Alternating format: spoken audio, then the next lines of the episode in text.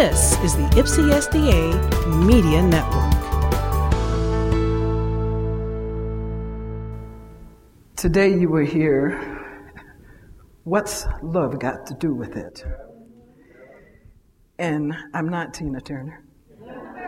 I'm not here to sing it or dance or throw. I, I thought about it, but I said no. Because I'm the type of person, anybody that knows me know that I like to take time. I like to have a time period to do, to speak, like months. Because, uh, you know, I'm, I'm the type to say to God, Are you talking to me? And He has to really move on my heart. You know, I'm, I'm, I'm stubborn, but He's brought me a long ways. Know, we live in a world where the word L O V E D or love, L O V E, seems to have lost its meaning. Look about you in this world. You hear some people saying, Where is God? Where's the love? I grew up in an era as a teenager. Some of you all that's uh, around my age will remember there was a song about love. It says, If you can't be with the one you love, love the one you with. That was during an era that my generation was called the love generation. And believe me, some of the things I sing, I remember going home to my mother. I played in a band. I had abandoned the church. I'm willing to admit I was a sinner. I had abandoned the church and I played in a band. So we used to play in this park on Sunday. Matter of fact, Gallup Park in Ann Arbor. Some of the things that I saw going on, I remember going home saying to my mother, I said, There's going to be a disease that's going to come about. There's not going to be a cure for it. She said, Well, I said, Mom, people don't believe in love anymore. I said, They just go out and do what they want to do with this one and that one and that one and this one. And I asked then, as a teenager, where does love fit in this? So today, that's my question to you all. In our church, we hear songs about love, we hear sermons about love, and we're supposed to, as Christians, as Christians, to love one another. We sing, I love to tell a story. That's one of my favorite songs. I love to tell a story of what Jesus did for me. And then there's the song that most people know from childhood Jesus loves me. This I know because the Bible tells me so. There are so many songs out there that represent love, either in the Christian or in the secular world. And that's my question is where's the love and what love has to do with it. My message today, I'm dedicating it. I told Pastor Shaw the other day, I said, I'm dedicating my message to you and Kathy and also to Sharon Smith. They have been an inspiration in my life. Because I'm from a family of 12, and there's only two of us left. And the other one doesn't want to have anything to do with the family. So I'm on my own, but I'm not on my own. God's got me. So once again, I say, what's love got to do with it? Each Sabbath, we stand up here in the church and recite, For God so loved the world that he gave his only begotten Son, that who should ever believe in him should not perish, but have an everlasting life. Do we recite it because we say it over and over and over? Or, and it's repeated? Why do we say it? It should be engraved in the memory of your heart. But do you understand what it says? Do you ever take time to listen to John 3:16? The word is when nothing else can help. John 3:16. I want to just break it down a little bit. Listen to it again. For God so loved the world that he gave his only begotten Son, that who should ever believe in him should not perish, but have an everlasting life. Those first four words carry a lot of weight, a lot of weight. When you think about it, for God, what does that mean to you?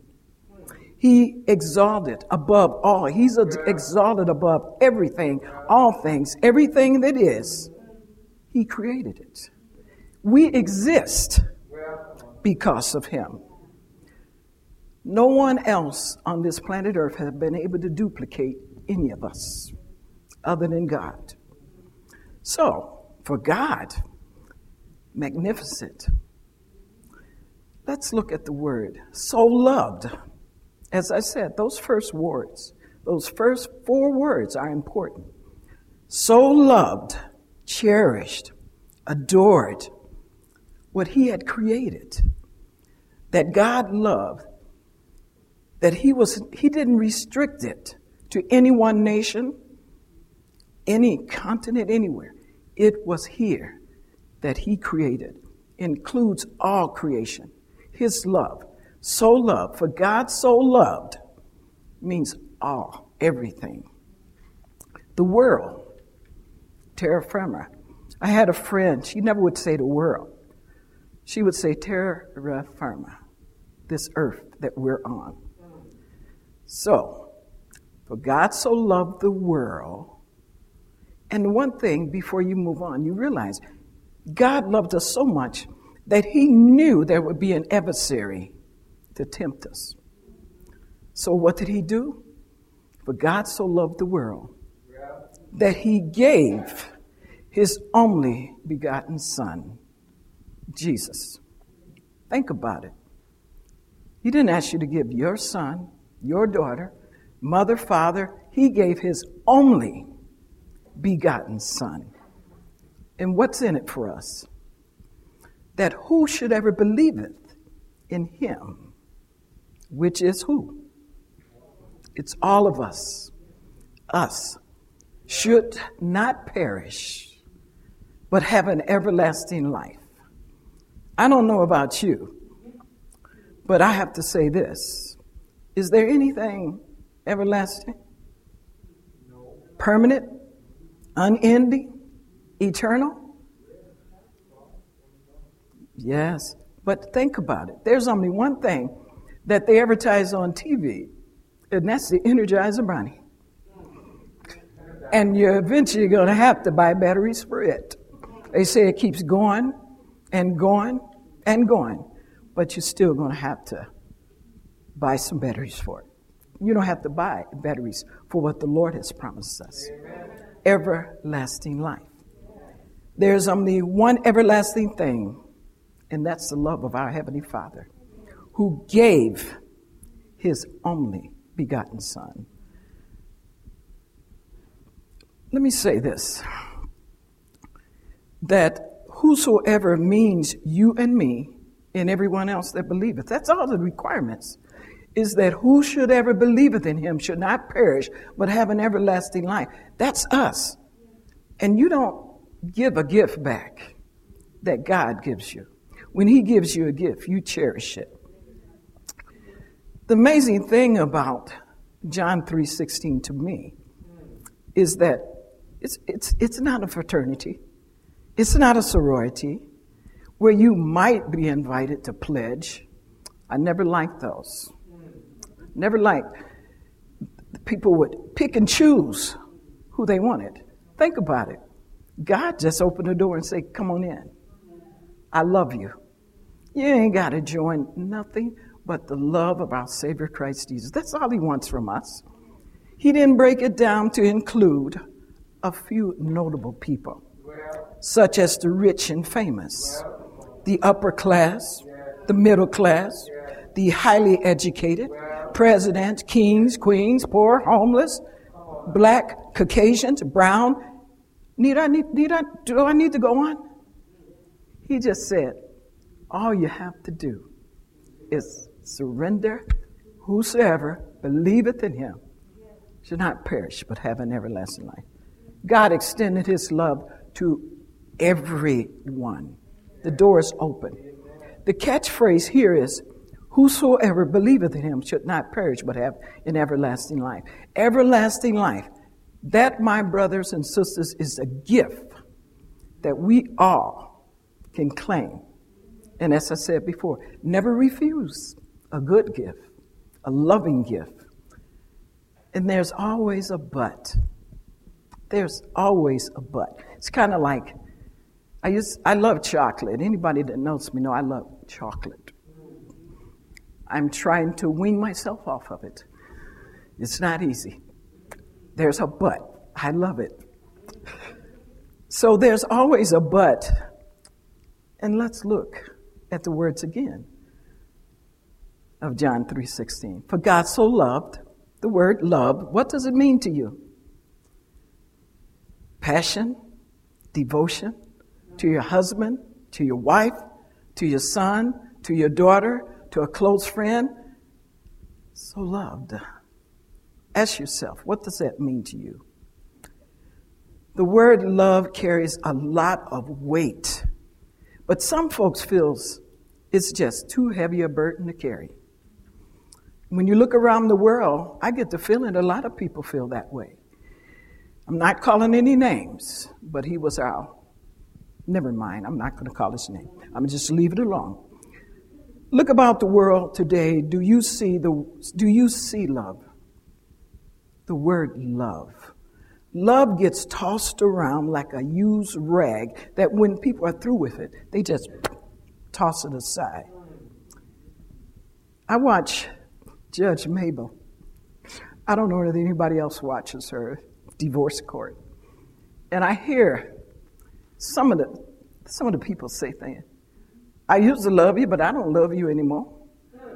Then I hear some of them say, Well, you know, I never did love you.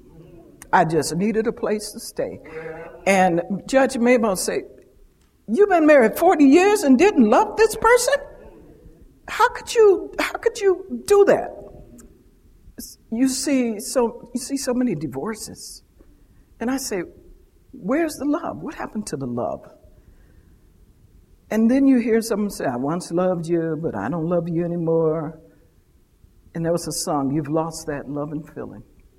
Have we, as Christians, lost that love and feeling?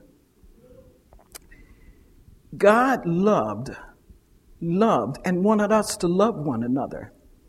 I want you to go with me to Matthew 22, 35, and 40.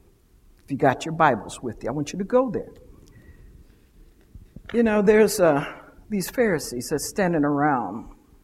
I'm putting them in today's. These men in suits are standing around waiting for Pastor Liverpool to make a mistake so they can judge him. And so they entice this lawyer to go up to him and say to him, Master, which is the great commandment in the law? Hey, this person they're talking to is Jesus.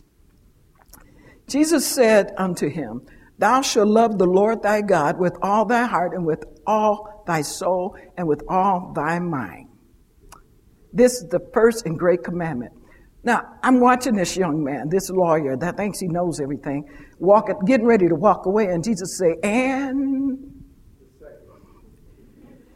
the second is like unto it. Thou shalt love thy neighbor as thyself. On these two commandments hang all the laws and the prophets. If you love me, you should love Jesus. Now, my clear word reads verse 40 this way You see, the entire law rests on both these principles because they are interrelated. You can't separate them. It's all or nothing. You shall love the God with all your heart and your neighbor as yourself. I'm going to ask you all do you love your neighbors? Who's your neighbors? Who is your neighbors? It's everyone in here. Everyone in here is your neighbor. And it took me a while to really understand that. But I got it. I got it. God let me understand what a neighbor was.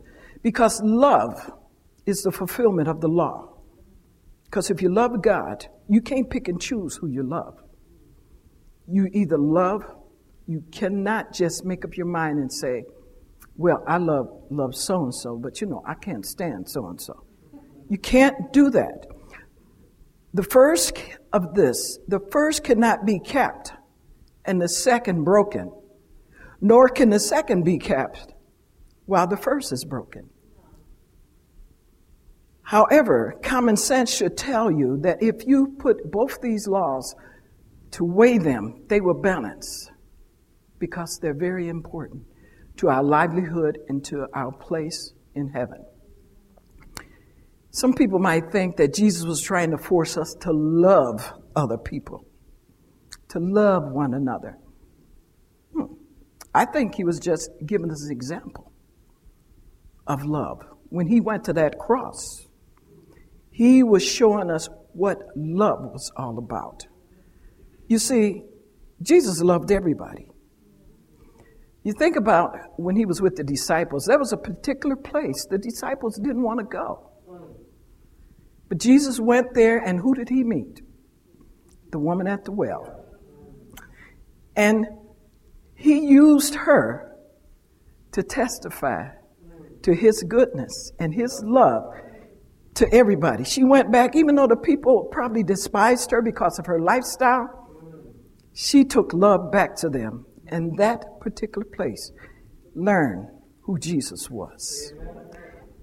I love that about Jesus. He didn't care who you was. He didn't care what you looked like.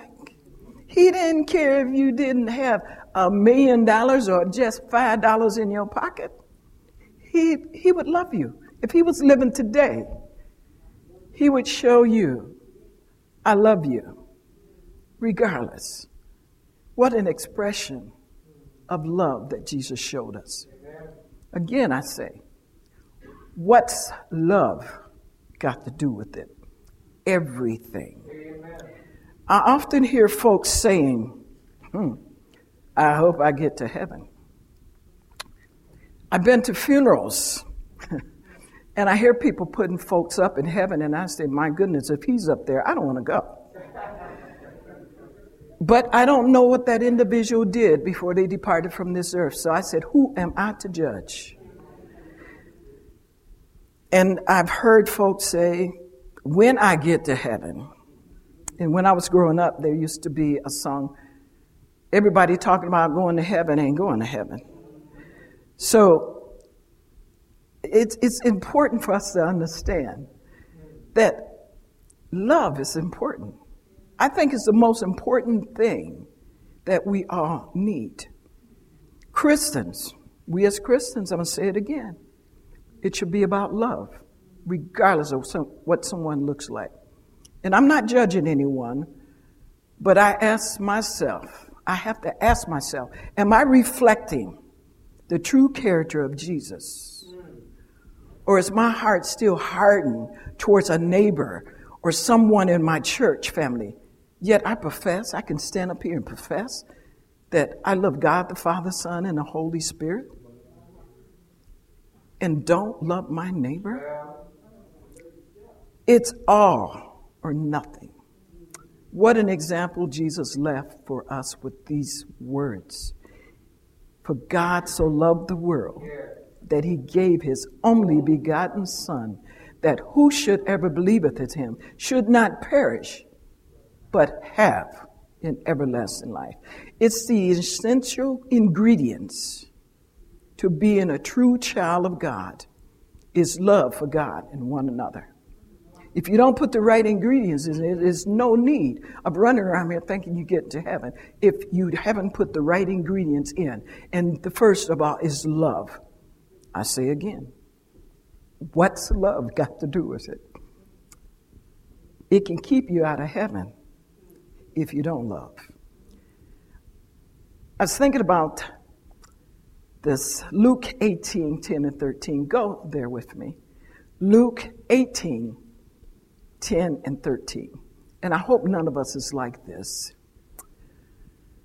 Two men went up to the temple to pray the one a Pharisee and the other a publican. I guess I would be that simple little publican standing there, but. So, the Pharisee stood and prayed thus with himself. Hmm. Can you imagine him standing there, all sophisticated and all that? Yes, yes, yes. Got it together. Thank you, Pastor Liverpool. he said, God, I thank thee that I am like any other man, an extortioner, unjust, adulterer. And then he looks over, or even that publican sitting there. I fast twice in the week. I give tithe, and of all that I possess. And here, poor me, the publican, I'm putting myself in his shoes. I'm looking at him. Got my, well, I'm not looking at him because I refuse to even look up to heaven, it says. It says the publican standing afar off would not lift up so much as his eyes unto heaven, but he smote his breast, saying, God, be merciful to me, a sinner. We have to be able to admit that we're sinners because there's no perfect people on this planet Earth. I told one of my neighbors, she was talking about, well, you know, my family is pretty perfect. Uh, we, we did really good, Catherine. And I said, so. I said, so do you believe in the Bible? Oh, yes, yes, yes, I do. I said, did you read the first few chapters of the Bible? Genesis. Yes, why? I said, well, these two people that was in the Garden of Eden gave up paradise. So everybody on this planet Earth is dysfunctional. I said, You got to be dysfunctional to give up paradise. So a few days later, when I went back, she said, You know, I read that. You know, that is kind of strange. Know, I said, Not just strange, I said, but because of them is what we are dealing with on this earth today. And I said, Just keep reading and reading, studying, get to know who God is. Don't read something and then think you know him. Study it. Don't read it, study it. Now, I ask you, as you heard the story about the publican and a Pharisee, which of these man's prayers was heard? The one filled with self esteem and self love, or the humble publican? You can't be selfish. You can't be all that. You have to be humbled and show the love. You not you cannot say that you love Jesus and you can't love your neighbor or the person sitting next to you in the pew. Loving everyone, I know it's hard because some people are just unlovable. But who am I to judge? I might be unlovable to some of you all. I don't know. What? What's holding us back from loving each others?